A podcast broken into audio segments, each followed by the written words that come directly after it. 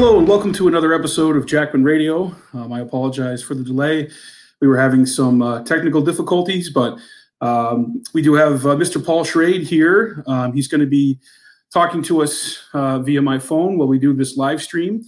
Um, and for those who aren't familiar with Mr. Schrade, um, he was the former director of the United Auto Workers in California. He was a personal friend and campaign aide of Senator Robert F. Kennedy. And he's also a survivor of the 1968 um, shooting and assassination of uh, Bobby Kennedy. Paul, thank you so much for joining us. How are you doing today? Okay, Mike. Good to be with you. Hope I can help out. Yeah, absolutely. I mean, this is uh, you know right now this this story is um, it's in the news, man. It's everywhere. So I think it's a very timely and uh, good and appropriate time to talk about the case. Um, you know, before we kind of delve into that, I, I just wanted to ask you, um, you know, how did you go about meeting Bobby Kennedy, and and what were kind of some of the early experiences you had with him like? Well, I first met him uh, at the airport here in Los Angeles. He was on.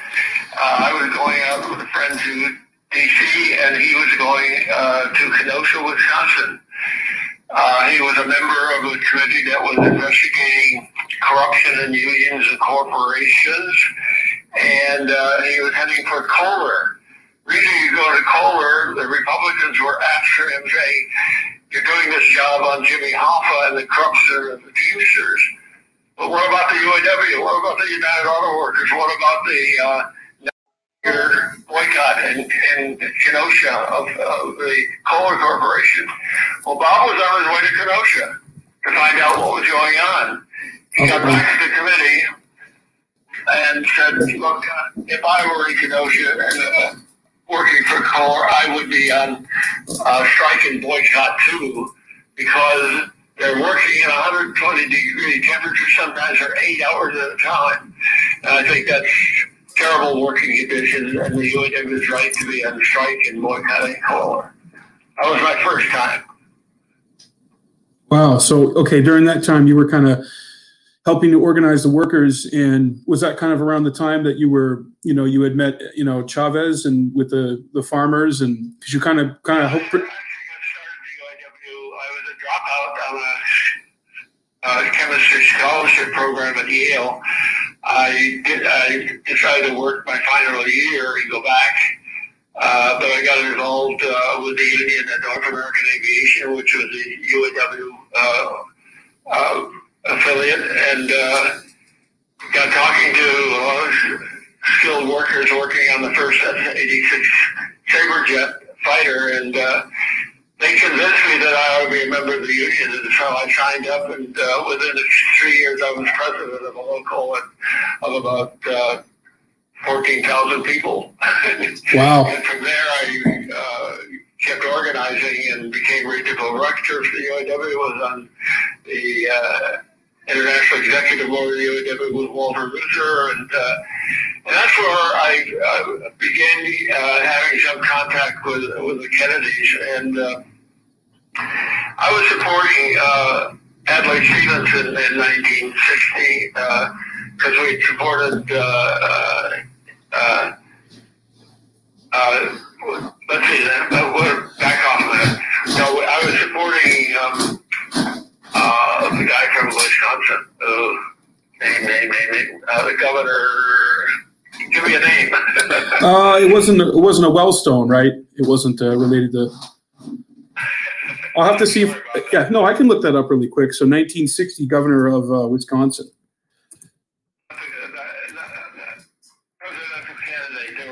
There were two. Uh, Adlai Stevenson. I was supporting him because I was living in Michigan at the time of the administrative assistant to Walter Reuther.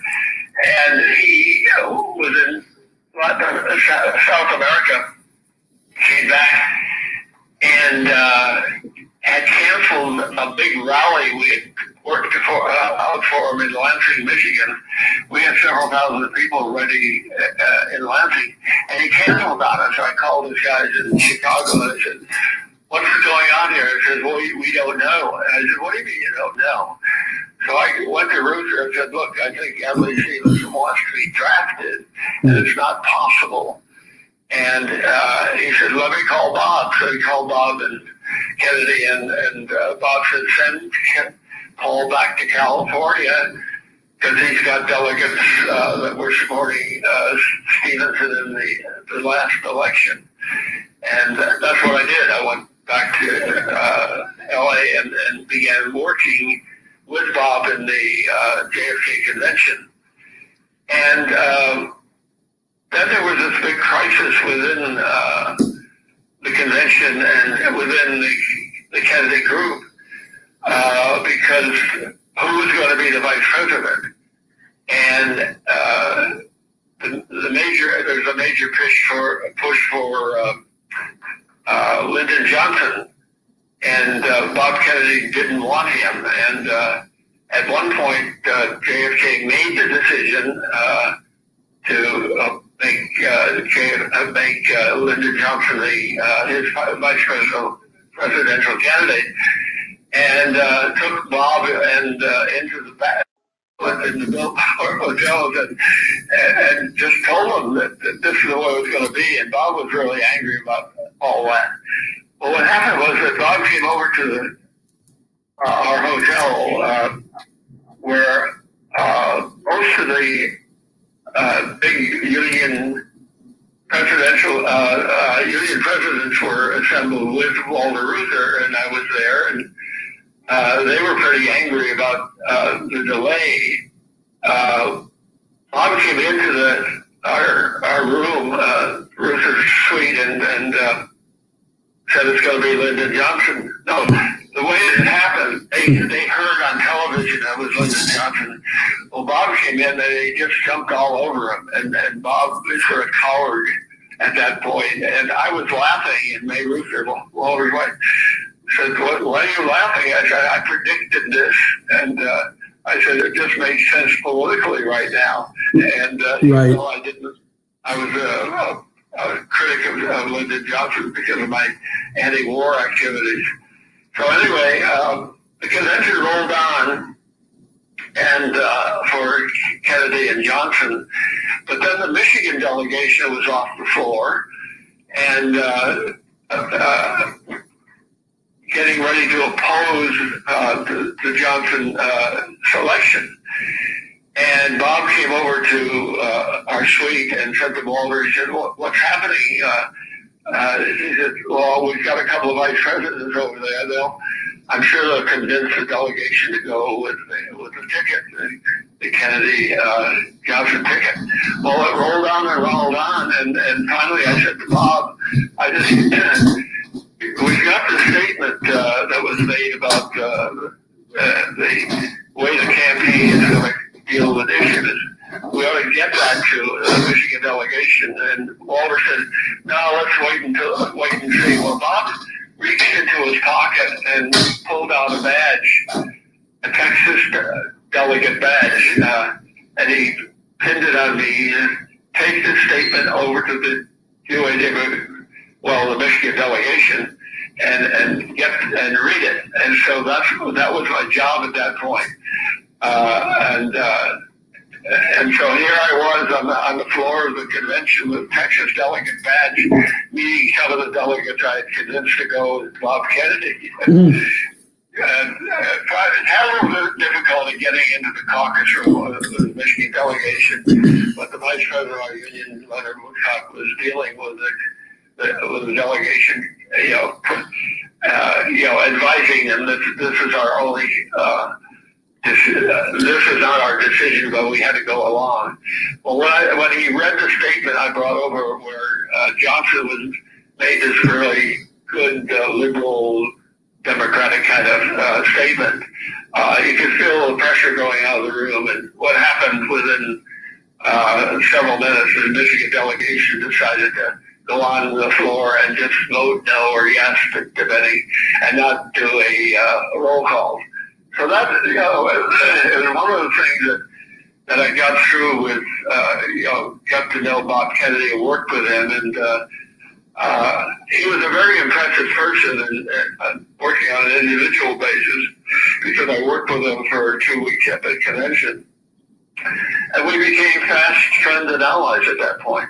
Wow, that, that's that's incredible. That, that's quite a story. It sounds like there was a lot of uh, a lot of cloakroom, backroom wheeling and dealing, and uh, you know what they call smoke-filled room stuff going on. You know, um, yeah, because uh, I mean, you know, there was there was of course rumors and you know for the 64 election that JFK wanted to drop LBJ from the ticket because they didn't really get along and Bobby didn't get along with them. So I don't know. Did you ever hear anything about that? Do you think there's any truth or validity to that?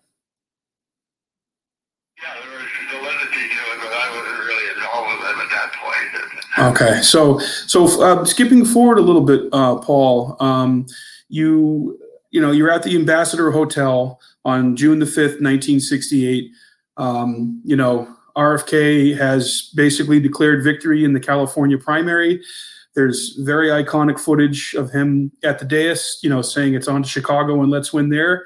And you're up there. I mean, you're up there right in the thick of it. You're you're, you're right, standing right behind, you know, Bobby right to the side, and and uh, what happened after that? Well, before that happened, uh, I got uh, Bob in, uh, involved with the Farm Workers Union with Cesar Chavez and Dolores Huerta back in 1965 because that's okay. what Cesar asked me to do. And he came out for a, a Senate hearing that was being held in Delano, did a spectacular job and, and became really cemented in that relationship with Dolores and, and Cesar. Wow. The other thing that happened was that, uh, and, and our union was really a big supporter of the farm worker struggle because we could see that the, uh, the, the uh, different minorities in our state, the Latinos and the, and the black and, and even the Japanese were in a very poor uh, uh, position of, of getting anything done. He also visited our Watts Labor Community Action Committee, uh, which uh, was set up just before the first riot in, in Los Angeles. And he checked out that organization that I put together when I was regional director in California. And Ted Watkins was a major leader there, who I appointed to my staff. And he started off in, in great shape and, and, and building uh, a strong organization in Watts. Well, Bob Kennedy wanted to go there and see that, and he did. And he went back to Brooklyn when he was now senator, uh, uh, U.S. senator from, from New York, and he put that same uh, strategy and organization into play called the Bedford Stuyvesant Restoration Project. And so here, you know, our uh, relationship was built upon getting together, doing good things in, in minority communities and, and doing good politics. And so I had this very strong relationship. He couldn't get a, a viable union uh, person for his campaign uh, because most of them were not pro-war. And, and uh, hmm. uh, most of them were pro-war, and I, I was anti-war. I was in the anti-war movement big time, and, and so I became his labor chair because of that. He wanted that image of it in California. So that's the way we started off in the campaign. With uh, uh, I was his uh, uh labor chair in that campaign. Wow, yeah, and I, I think you know Bobby. You know, obviously would you know his his role as attorney general um, you know during his brother's administration um, very you know very tough on crime going after the mob um, you know, kind of a hard nosed fellow by a lot of accounts, but um, especially with respect to Vietnam, ended up becoming kind of dovish on it and and and speaking out probably the most forcefully in the 1968 primary against the Vietnam War out of all the candidates. You, yeah, that's why he began getting student support as well. Um, young people are the, the, our major group in the anti-war movement. Uh, but I was with them and I was out in the in the campaign against the war, and uh, that got me in trouble with Walter Reuther, the president of my union, because uh, he was my mentor from 1968 uh, when I first joined the union, and uh, became an officer of the local, became a regional director, member of the national board, and he took me on uh, after Bob uh, came out for the end of the fast a 23 day fast of Cesar Chavez. He wanted Bob there, and I was able to arrange that. And uh, he was there, and, and, and you know, uh, spend time with with it. But we had a ten thousand person farm worker uh, audience in the uh, Delano Park uh, where Bob spoke. And uh, as a result of that, uh, he you know really secured his support in the Latino community statewide and uh, the black community he was doing the Watts Labor Joint Action Committee. So when I endorsed him, I uh, a couple of days before a national board meeting, and I went to Detroit for the board meeting and met Walter and the, and the Reuther in the parking lot, and he, I said to him, "There's some things happening in politics in California. I'd like to talk to the, like to talk to talk to you about that before I go back." He said, "It's the first thing on the agenda, young man." and he took me on for my endorsement of Bob because he was still with Lyndon Johnson uh, because he thought that, that that was his proper role, which I agree he had a right to do, but I also had a right to do what I was doing. Yeah. Uh, so he just really lambasted me that board meeting. The next day, uh, the second day of the board, well, I called Bob Kennedy that night, and I said, you know, I'm having this trouble with Walter, and, and uh, uh, he said, well, do what you have to do, and uh, he said, what about Cesar Chavez? And uh, I said, well, you were supposed to talk to him today. What happened? And he said, hey, uh, Chavez is so sick and so weak. I didn't have, uh, I, I couldn't ask him to go on the delegation. I just said, don't want to do that to him. Well, I said, that's not the cold-blooded son of a bitch you're supposed to be. Pause, and then he laughed. He said, yeah, but don't tell anybody, Paul. So, yeah, exactly. I, said, "I'll call him," and I called him, and at four in the morning. Uh, I got a call from his guys uh, uh, that he was going to be going. He would go on the delegation, so we accomplished that that night. So it's. Uh, so we, we helped put that, that that organization together, which made Bob uh, uh, really prime candidate in the in the California primary and and for the for the nomination because if he gets California carry California with that kind of mixed uh, constituencies, uh, uh, can do anything. That was it. Yeah, that was going to be it, man. I mean, and you can really, um, you know, the powers that be, whoever really organized this thing, had to, they had to stop him. I mean, they had they had to uh, they had to uh, make sure that they stopped him. So it's um. It, it, it's you know it's for someone like me I, I wasn't born I, I was not around in, in the 60s I was born in 1986 so it, it's kind of hard for me to comprehend what that environment was like. But you know, you have this this situation where you know JFK is killed in '63, and then you know less than five years later, you know his brother's killed, and, and it just. Um, yeah, and you you actually marched with Dr. King in Selma, right? Uh, or, yeah, when they when, when the uh, bridge was finally opened and Selma, was uh, opened up too, you know. But uh, our union uh, actually helped in building the uh, uh, the rally in in, in D.C. Uh, where Dr. King made that famous speech, and Walter Reuther was one of the speakers, and we actually busloaded people out of our southern and middle Atlantic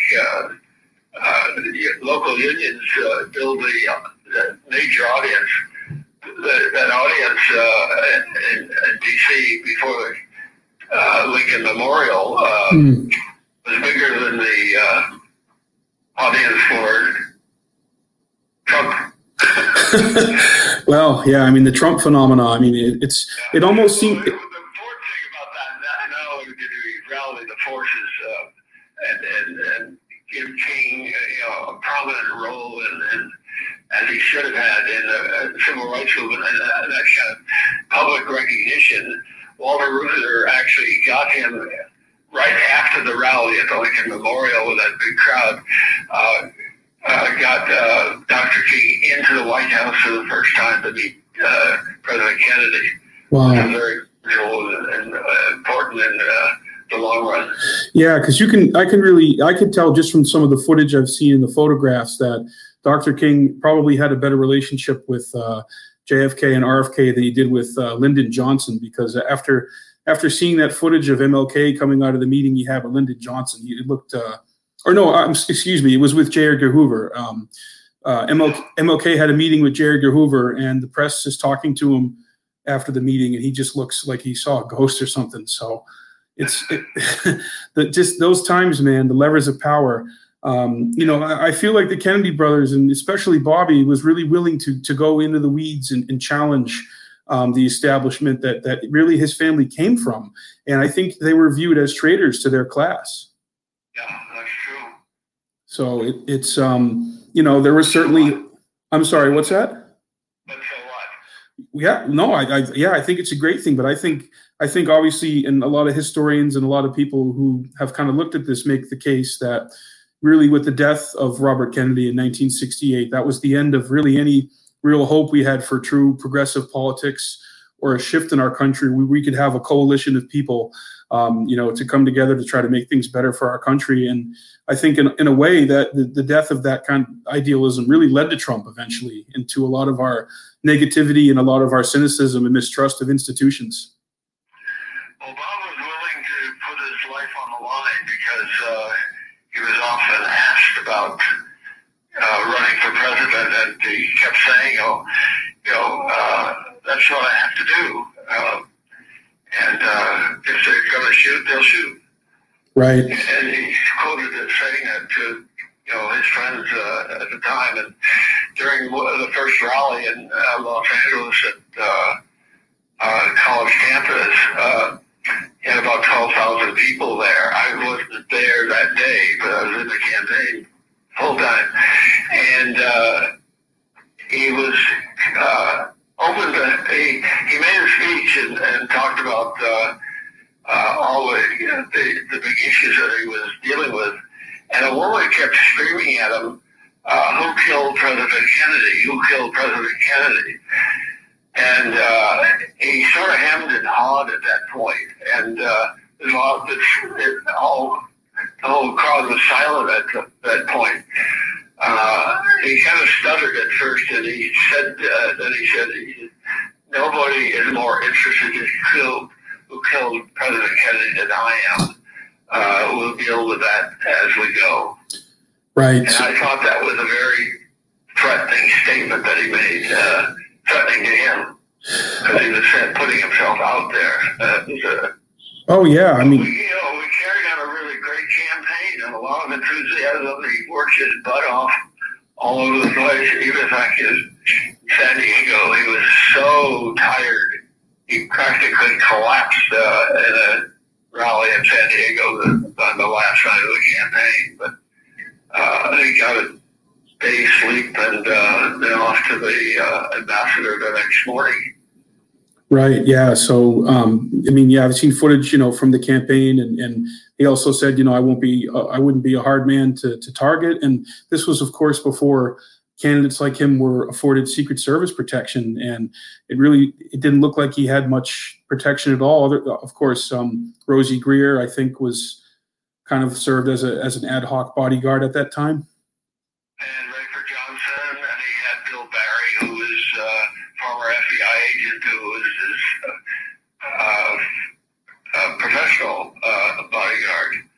Uh, and then he had a lot of other people around him that night. Uh, Ethel was with him, pregnant with Rory at the time, and so when I got um,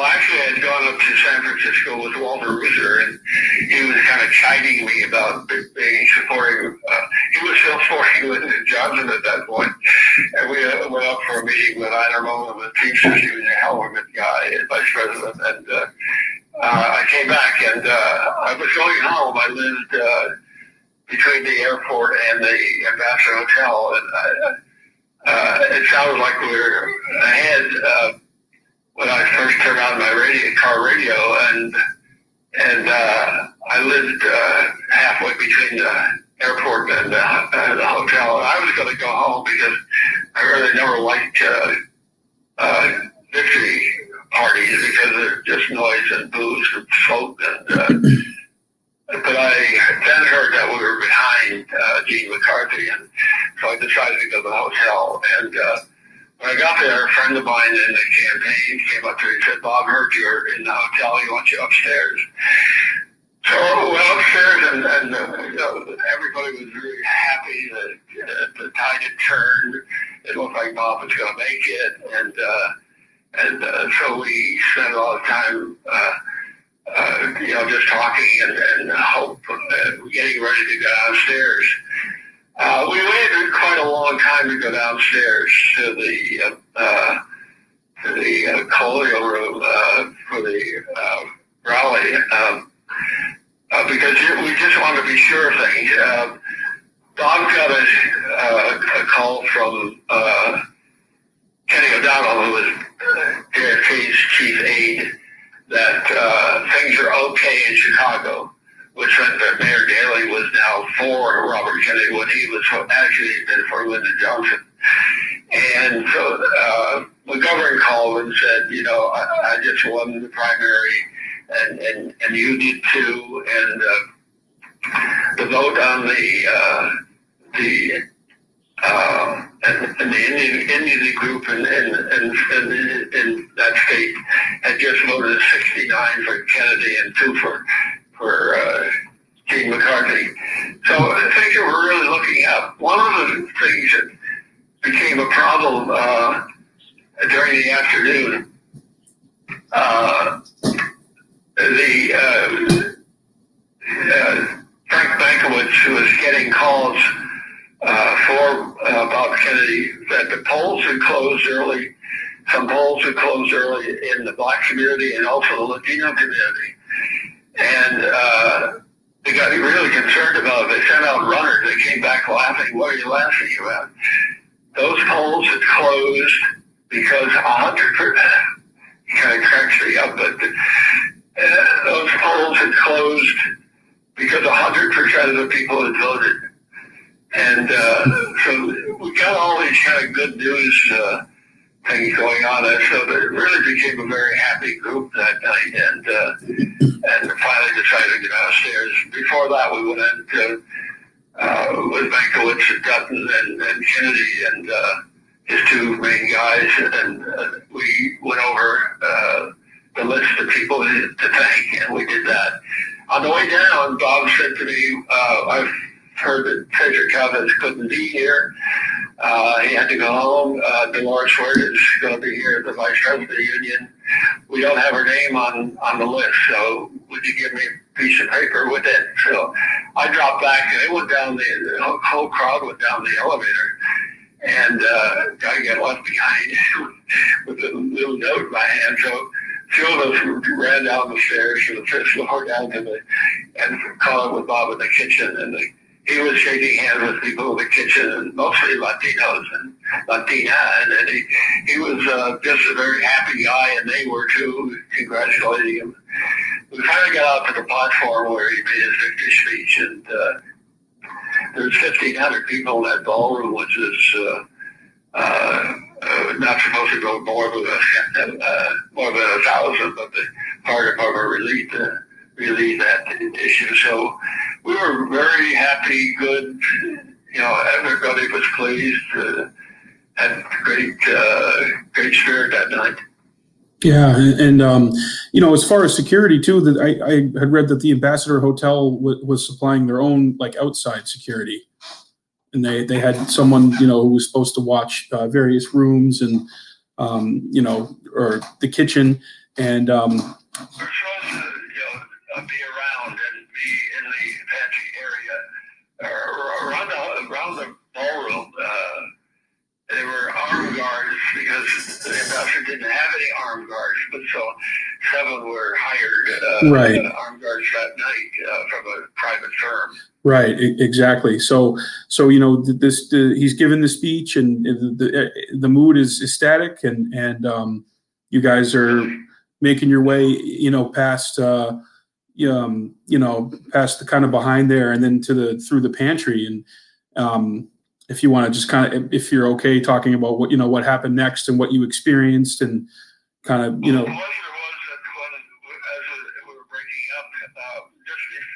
he ended the speech, he turned around and introduced me and uh, uh, grabbed my hand. I was about uh, remember about that is uh, I was the only one he shook hands with that night because uh, he, he knew that uh, the labor support that I was able to give the campaign was very helpful. So we uh, disbanded. Uh, I got off the a platform the way we came in and went down through, through the kitchen area, waited for him because he was supposed to wind up in the pantry across from the kitchen, and I waited for him, and then he bounced in there alone, which I was, which kind of shook me up because none of his bodyguards were with him, not no Rosey, no uh, Rafer, and no Bill Barry, and uh, and he began shaking hands with two guys in the kitchen. The famous one is uh, Juan Romero, a boy who uh, wound up holding his head after he got shot. And uh, I can remember, you know, seeing the kind of looks on their faces that I saw in Delano among the Latino farm workers, uh, sort of uh, looking to Robert Kennedy uh, with real hope. And uh, the uh, and I was behind Bob at that point, and uh, and he had uh, asked me to corral Jess Unruh, chair of the campaign, to be with us at the media conference, and he was going to. The television lights went on from NBC and CBS, and uh, they blinded me, and uh, I couldn't see anything. And uh, all of a sudden, I started shaking, and uh, and I fell. I thought. Uh, uh, that I was being electrocuted. That's the way I felt. But uh, I found out soon that uh, I, t- I took a head wound from a bullet from uh, uh, Sirhan, Bishara Sirhan. I didn't know who he was at that point, but that, that he was the shooter that night. Wow. So you, you were actually hit in the forehead, and, and I've I think from an interview you gave, you said if if the, the shot had been a little bit lower, you would have been killed instantly. Yeah. Wow. Well,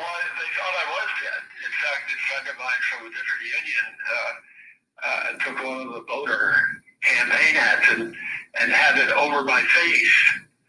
And, and then he checked my pulse and found out I was still alive oh. and put it under my hand. And uh, this horrible scene with my head on his hat, you know, with blood flowing into kind of ugly, ugly time. So I was in and out of uh, uh, not knowing what happened really, but uh, in and out of consciousness for a while, and and uh, a doctor was behind me holding my head and uh, said, "We're taking to you just receiving hospital, LAPD receiving hospital." I said, "But I'm a member of the Kaiser plan." And he said, he laughed. He said, "Well, I'm a doctor from Kaiser. I'll get you there." that was a uh, health plan I was involved in and a member of, and uh, that's where I did wind up finally. But uh, we had to go to a different uh, uh, hospital first to be checked out because that was a police procedure, and uh, there were you know strange things happening that night, uh, uh, and uh, I found out later that. Um, a young man told UPI that he heard Bob uh, first words after he got shot was, "Is everybody okay? Is Paul all right?" And I really didn't believe that for a long time, but uh, UPI uh, reported that with the person who, who heard that, and uh, probably a couple of minutes later, a doctor um, uh, got to him and uh, he obviously asked Bob, uh, uh, Bob asked him how I was. He says, oh, I just checked Paul's pulse and, uh, and he, he's going to be okay. And Bob, uh, shut his eyes, but then, uh, Ethel got to him and, uh, and held him. And, uh, she said, Bobby, you're going to be okay. And he just kept, his, kind of his last words were Ethel, Ethel, uh, and that was it. Mm. Wow, that is horrible, horrible, horrible time. Yeah, I, I, mean that is, I mean that is a you know one of the most significant and really horrific moments uh, seared into public consciousness, and and all, of course the the photo of uh, Romero, um, you know, trying to comfort him with the rosary and and hold you know cradling him there, and so uh, yeah, I mean I can't even imagine the chaos. So. So really, the opening shot really hit you first, and then you know uh, Sirhan is tackled, and then there five of you were you were one of five other people that were wounded, correct?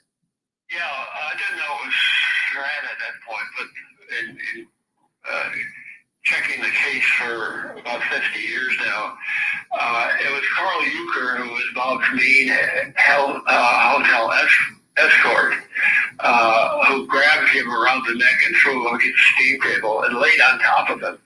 And uh, a lot of other people laid on top of him, including Rosey Grier. And so he was unable to move, but he kept uh, automatically firing uh, off six more shots.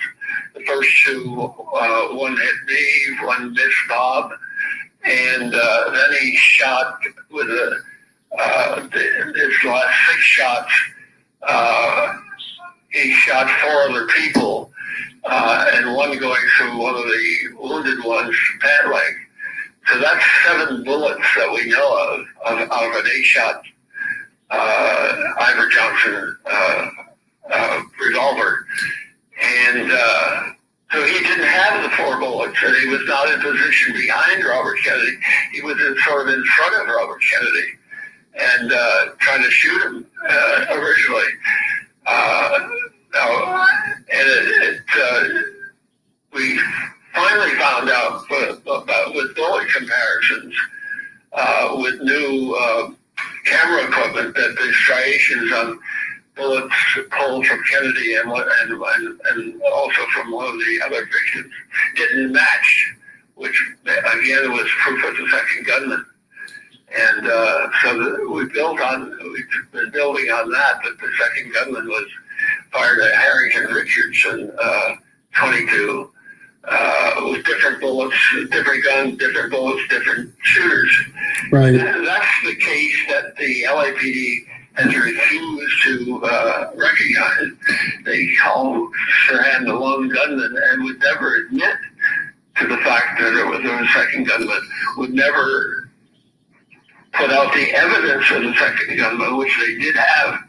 In fact, they, on the day that Bob died, June 6, 1:44 a.m., the uh, deputy district attorney in charge of forensics and the crime lab uh, head, Dwayne Wolfer, went into the LAPD crime lab that morning. They checked out a gun that they said was just like Sirhan's at Iver Johnson 22. They fired off three bullets, one representing a bullet taken, the only whole bullet taken from Robert Kennedy, and they fired and, and the other two bullets from Weisel of uh, uh, the, the guy. Uh, bullet from his belly with a whole bullet, and one from Ira Goldstein from his butt, another whole bullet.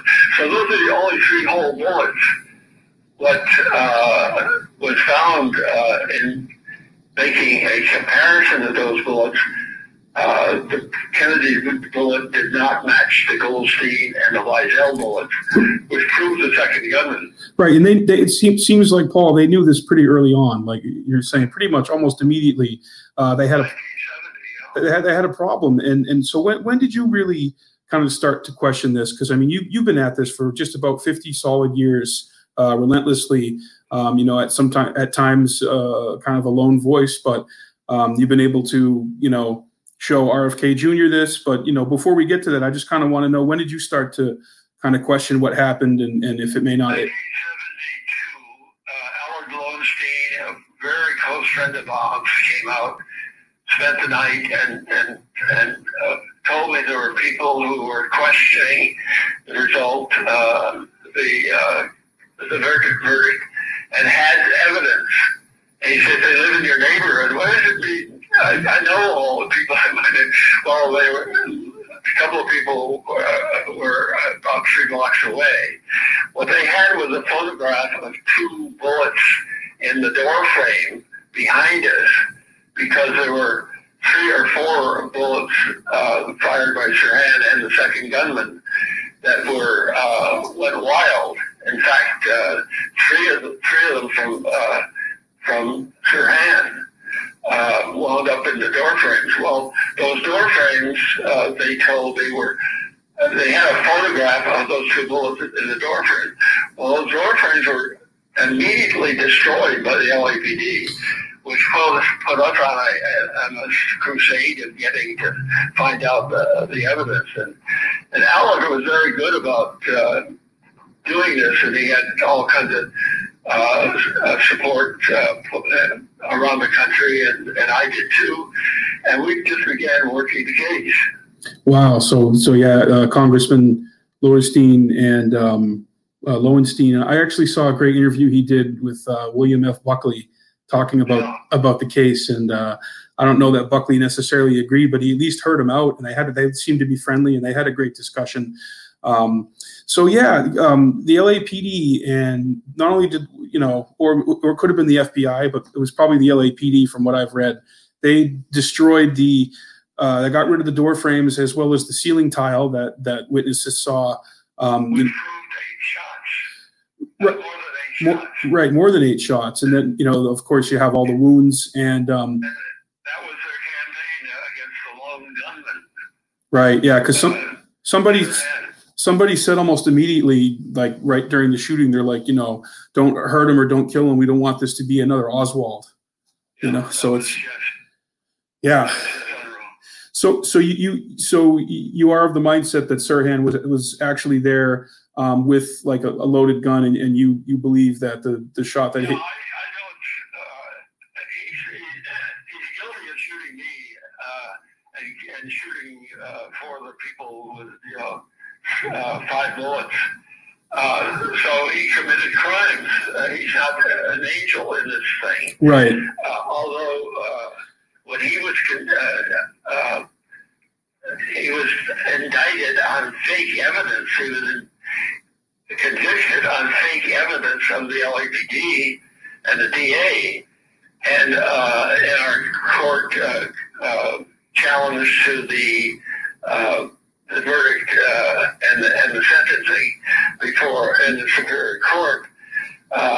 that's when we found out the bullets that were submitted by the police to the Superior Court when CBS National and I filed petitions asking for a reevaluation of the evidence. That's what we found out, but it was a few years afterwards.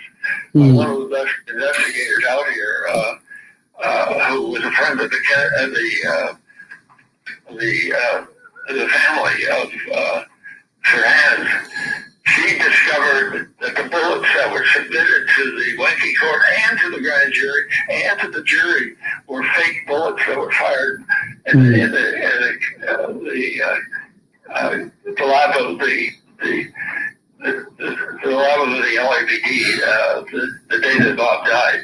Those fake bullets actually convicted and sent him to the gas chamber. Fortunately, the, uh, the state Supreme Court uh, uh, canceled the death penalty for uh, seven months back in 72. Right. And, and so he got uh, his sentence was changed to parole without, uh, with parole, uh, with uh, uh, hearing. Right. So, so here we are, Paul. All these decades later, you know, 50 plus years later, um, Sirhan, you know, just had his 16th parole hearing, but um, there's there's really dramatic, and I think really um, uh, just the, the, the, footage of you from his 15th parole hearing in 2016, um, which I think was the first time you had actually ever met him or seen him since the night of the assassination. Um, you're you're there just impassionately, you know, calling for his release, and and uh, you know what what was that uh, what was that experience like? Well, yeah, the one in 2016. Um, I think. Yeah, they, they didn't want to listen to the facts of the case. In fact, the, attorney was there, who was retired, was challenging uh, uh, uh, and, and, and forcing the uh, the verdict uh, against Sirhan with with evidence. And I kept challenging him, and the head of the parole board kept saying, Mr. Schrade, you know, he had the right to speak. I said, he doesn't have the right to lie to you. And Right. I got very angry and, and, and upset with the the parole board guys because they were uh, sort of going after Sirhan on all kinds of issues. It sounded like they might be releasing him because they were talking about, you know, where he would go and what he was going to do and that sort of thing. But then it turned around on us and he, uh, his parole was uh, uh, extended. Right. So, so, and then, so in 2016, they said he's got an opportunity in five years. And, you know, flash forward now to this year, um, they actually recommended that he be paroled. Uh, what do you think was different about the the environment and and could it do you think it's his age at 77 and the fact that he's been a model prisoner? Um, you know w- what do you think about the current situation?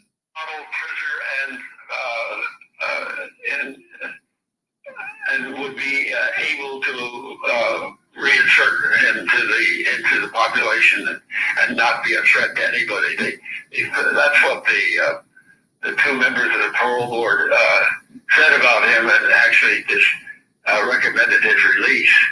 And so we're going through a long waiting period, and then the governor has to make the final decision.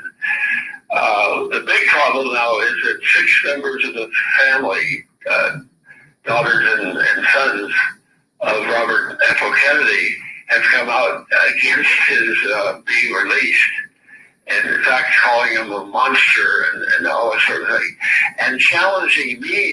Uh, I got rid of some really hate stuff from a couple of uh, uh, second, third generation Kennedys mm. attacking me publicly uh, for supporting and supporting that murderer when they don't know that he didn't murder Robert Kennedy and they still listen to the to the evidence, and that's the big crisis we have now with the governor. How can we inform the governor that Sirhan was not the murderer? How do we inform the family he was not the murderer? And uh, the evidence is clear that he was not. Uh, he got off six bullets at, at uh, wounding me and uh, uh, four other people. Uh, he was out of bullets, out of position. Uh, we have uh, also police evidence of the second gunman, different guns, mm. different bullets per shooter. Uh, and uh, now our, our challenge uh, to me tonight, tomorrow, and the next day is to is to try to get to the governor on this. Well, I would say, I mean, Paul, you're you're you're a survivor of this historical event. You know, you were so close to this and part of this. Um, I, you know, obviously your voice is very credible, and that's why I wanted to have you on to I mean, you are a living piece of history, and um, you you know you've been fighting this for so long. What was it you think that turned RFK Jr. Um, to, to to looking at the evidence and kind of agreeing with what you're saying? Well, looking at all the forensic, well, uh, different guns, different uh, shooters, uh, and that, uh, and uh, going after the LAPD and, and proving that they had framed uh, uh, Sirhan. Uh, and that's where I think one, one of our dramatic moments in my life was uh, seeing a, uh, a, film done by a British company of the uh, flight out of LA with Bob's body and his family and staff and two other widows King and, and, and Jackie Kennedy joining uh, uh, Ethel on that plane with about 70 people. But that plane was flown, it was a, uh, one of the presidential Air Force, uh, Air Force planes, I think number two, that was supplied by Humphrey. Mm-hmm. They flew out three of the, of the, of the, of the kids. The younger kids uh, were with Ethel but Robert. And uh, Kathleen and Kerry uh, were still back in New York, and they came out on this Air Force plane, landed at LAPD at, at, at the LA airport, and went to the uh, hospital uh, to be with Ethel and the, their other siblings, and uh, and uh, and also the view of the body wow. and, and have that visit. Uh, what happened then, they left the, the Good Samaritan Hospital with Bob's body and the family and 70 people and went to the airport and and we got back on that plane. Well, that was that morning, as all of this was happening on that day.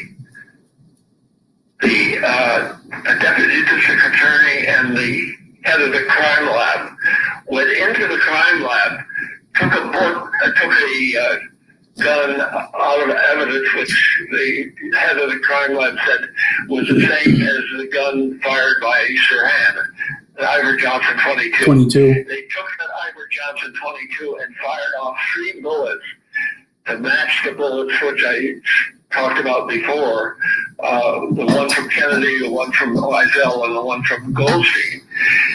And they said those bullets they, that Wolfer fired in the lab matched those bullets. The next day, during the wake for Robert Kennedy in, in, in Washington at the at the uh, the church, they went to the grand jury called by this deputy district attorney, and uh, Dwayne Wolfer, the head of the crime lab who fired these fake bullets, said this bullet was fired into Robert Kennedy by uh, Mahmoud. This bullet was fired by Sirhan, Sirhan Bishara Sirhan into Bob Kennedy. Actually, it was a bullet that he was showing to the grand jury that he fired the day before God. in the LAPD crime lab. Yeah, I mean that is uh, it's egregious, and, and and of course the way you know Grant Cooper, uh, Sirhan's defense counsel, knew a, a lot of stuff like this and didn't didn't include it, or or, or he he he wasn't, even though the prosecution and the right he he wasn't told. Yeah, I'm sorry, he wasn't told a lot of this stuff. So. You're, what you're doing and what you have been doing is you're, you're pushing for the investigation to be reopened um, you know, what does that look like, and what do you think with all these year, years these years later could be discovered or shown? Well, I think we've got to go through this step of, of, seeing that Sirhan gets his pardon and Kennedy family that they have not they're not giving uh, any support to the legacy of Robert Kennedy as a man of truth and justice and compassion by using uh, fake evidence uh, against Sirhan. Right. And that's what they're doing. They're they're, they're criminalizing Sirhan when he for the for the shooting, which he didn't do. And and the and the family, uh, six members of the family anyway, three or not, uh, are, are, are making the case against Sirhan when they don't have the evidence at their disposal and refuse to listen to me and, and consider me a, a supporter of Sirhan. Right. And, and That's why I can't talk to them. yeah. They won't take my emails. And, and and and I mean, Paul, I can kind of I've watched some of the interviews with a couple of um, couple of the the children, and I know Ethel has certainly issued a statement. I can understand from the emotional um, side of it how hard it might be to even look at that at your father's death. But I I, I agree with you. I think that you, that I, if it were my father, I would I would I would leave no stone unturned. I know it's an emotional thing. It's very hard, and you know we don't obviously we're not trying to be crass about that or anything, but um, seeing the courage of RFK Jr. and his younger brother, I believe Douglas ha- has Douglas. Douglas, and then I think um, Kathleen hasn't made a statement yet, but a few years ago, I know that she said that She's RFK, okay on this, but doesn't want to really contend with the family on it. right? Talk to her. Oh, you've talked to her about it? Yeah, I know Kathleen very well because she was the first one to support our project, uh, 20 year project of tearing down the Ambassador Hotel was the scene of the crime and building a, a, a, a, A new school a, a schools uh, with the with called the Robert Kennedy Community Schools. with the library with the library named after you. Yeah. Yeah, really nice of the Kennedy family to agree to that, and uh, uh, other people involved in the building of it. But that was a six hundred million dollar school, and we got taken on by the New York Times and, and other journalists as say the most expensive school ever built in the country.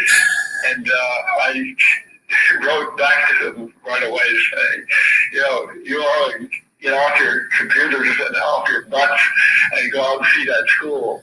There are six high schools with different curriculum, three middle schools with different curriculum, and three elementary schools. There's 12 schools on that site. It's not one school. Wow. And that's and so successful. We've got 42,000 people in that school, uh, mostly from Central America and Black community, and also uh, the uh, other racial group, the Korean. Uh, that was that area is known as Koreatown, where the ambassador was, and, uh, and so we had support from the Korean community as well in getting that school built. Yeah, I mean that's a huge part of uh, Senator Kennedy's legacy. Obviously, um, we were coming up on the hour here, Paul, but I, I, know you don't like to speculate, you know, who the second gunman was. But I've heard, uh, you know, RFK Jr. say that he thinks it was the security guard Thane Cesar. Um, you know, what are your thoughts on that? Well, I still say he's the best uh, suspect there is.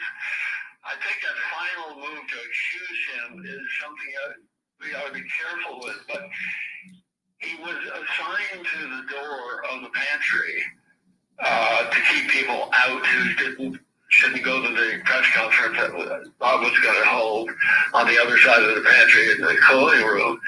What he did was when Bob came out alone, he grabbed Bob by the arm and led him into the pantry. And uh, I was with him at that point. So when Sirhan started firing, uh, Cesar said, I saw the gunfire of Sirhan. I didn't see his gun. Uh, I saw his gun, but I didn't see him. And uh, he then said, I fell with Kennedy, and uh, his tie was ripped off.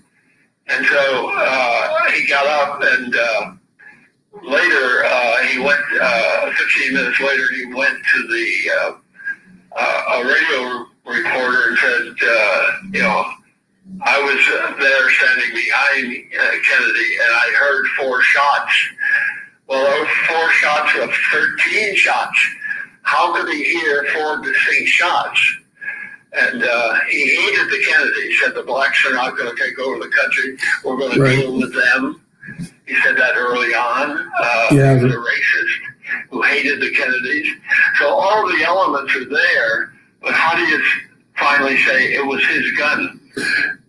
The gun that was used, we know from the bullet evidence, was a Harrington Richardson. He owned a Harrington Richardson gun, the same kind of gun that was there. So it could have been his gun. Again, another uh, re- reason to suspect him. But then he lied about selling the gun because he was being questioned by the LAPD because he was there that night. And he said he sold the gun in January. He was a Lockheed uh, plumber. Said he sold that gun uh, in January or February. But then uh, uh, one of the best investigators, uh, Ted Charach, who wrote uh, the second gun, a book that's still out and one of the best uh, on the on the on the on the whole case. Uh, interviewed uh, the owner of the gun, who said, "No, I bought this in June of uh, 1968," and showed him a receipt uh, showing uh, the gun was sold to him by uh, uh, Thane Eugene Cesar in 1968, and he and Dale Yoder, the purchaser of the gun, who was a, had been an engineer at Lockheed, where uh, um, uh, Eugene Cesar also worked as a, as a bomber. He said, uh, "I was told by uh, Cesar." Be careful of this gun. He was used in a police action in 19 in June of '68. So the, the you know there's enough evidence there to accuse him, but I, I want to be very careful about that. Yeah, yeah, it's good to be judicious about that, and and uh, um, but yeah, I mean certainly him lying about that, and then uh, you know uh, it, a lot of the evidence shows he could have been in a position to do that. He was he was interviewed a number of times by uh, Dan Moldea, and of course Moldea. Uh, I don't know if you know him or not, but he you know he was a I worked with him. I stayed in his apartment in Washington, but we were working on the case together. and so he's he's kind of since changed his view on it, and he it, like he I, jilted us. what what's that? He jilted us. Yeah, because because Right. Yeah. Because there's footage of certain. He's really wrong about the eight bullets. That's, that's, the, that's the position of the LAPD and the district attorneys Right. for 52 years. Well, You know, he's only saying what they're saying. and now Cesar has. He also had a contract, had a contract with, say, Eugene Cesar. Uh, and, uh, and so when Robert Kennedy Jr. Uh, a few months ago wanted to talk to Cesar and interview him, uh, A couple years back. He had to go through uh, Dan Moldea, and Dan Moldea said the fee is twenty-five thousand dollars to you, Bob, to interview Cesar in the Philippines. I had heard that. Yeah, back in 2019 before he died. Um, so yeah, he's gone now. So you know, it's um, I think it's incumbent on us to continue to talk about this case, um, especially um, if there's there's all this evidence. about it, do something about it. Yeah, well, well, yeah, talk about it, do something about it. Um, and I hope that Governor Newsom, you know, can, you know, would meet with you, or I mean, uh, is there any any kind of uh, any traction on that, or Oh, I'm getting, um, I've got contacts in the governor's office. I've been really working hard to be at that. Uh, and I'm going to lay this down on them and say, how do we get this to the governor? And, uh, excellent? See if we open up the case that way. So, Well, Paul, you are a huge inspiration, man. You are kicking ass, and you haven't stopped. Um, you're you're a big influence on me. I've been looking into this case for about 20 years, and um, you know, I, I just want to thank you for your your courage and your tireless efforts, and uh, just speaking to this and speaking with us tonight. Um, before we end the broadcast, do you have any final thoughts or anything you'd like to, you know, plug or say? just want to thank you for doing this. Uh, I just had a four-hour interview with BBC. I don't know what they're doing with it yet, Wow. but that's my purpose is getting the story out because nobody else is. And uh, when I talk to the media, they say, "Well, Paul believes or Paul thinks," and and they never hear it carry any evidence. I, I'm pre- prepared to give them it. They're just saying the Kennedys uh, are against the parole. You know, Right. it becomes the, the, the, the same line as, uh, as most of the media in California, except for one or two brave souls. Right. Yeah, that's the narrative. You know, they do the appeal to emotion, and of course, it's very emotional for everybody. But you, you, you're part of this, and you have so many important things to say, and you've got the evidence on your side. So, again, Paul, I thank you very much, and um, let's, uh, you know, let's see where this this thing goes uh, in the coming months. Well, thanks so much, Mike and uh, Eric, and good to be with you. Absolutely. We will talk to you soon. Okay. All right. you. Thank you.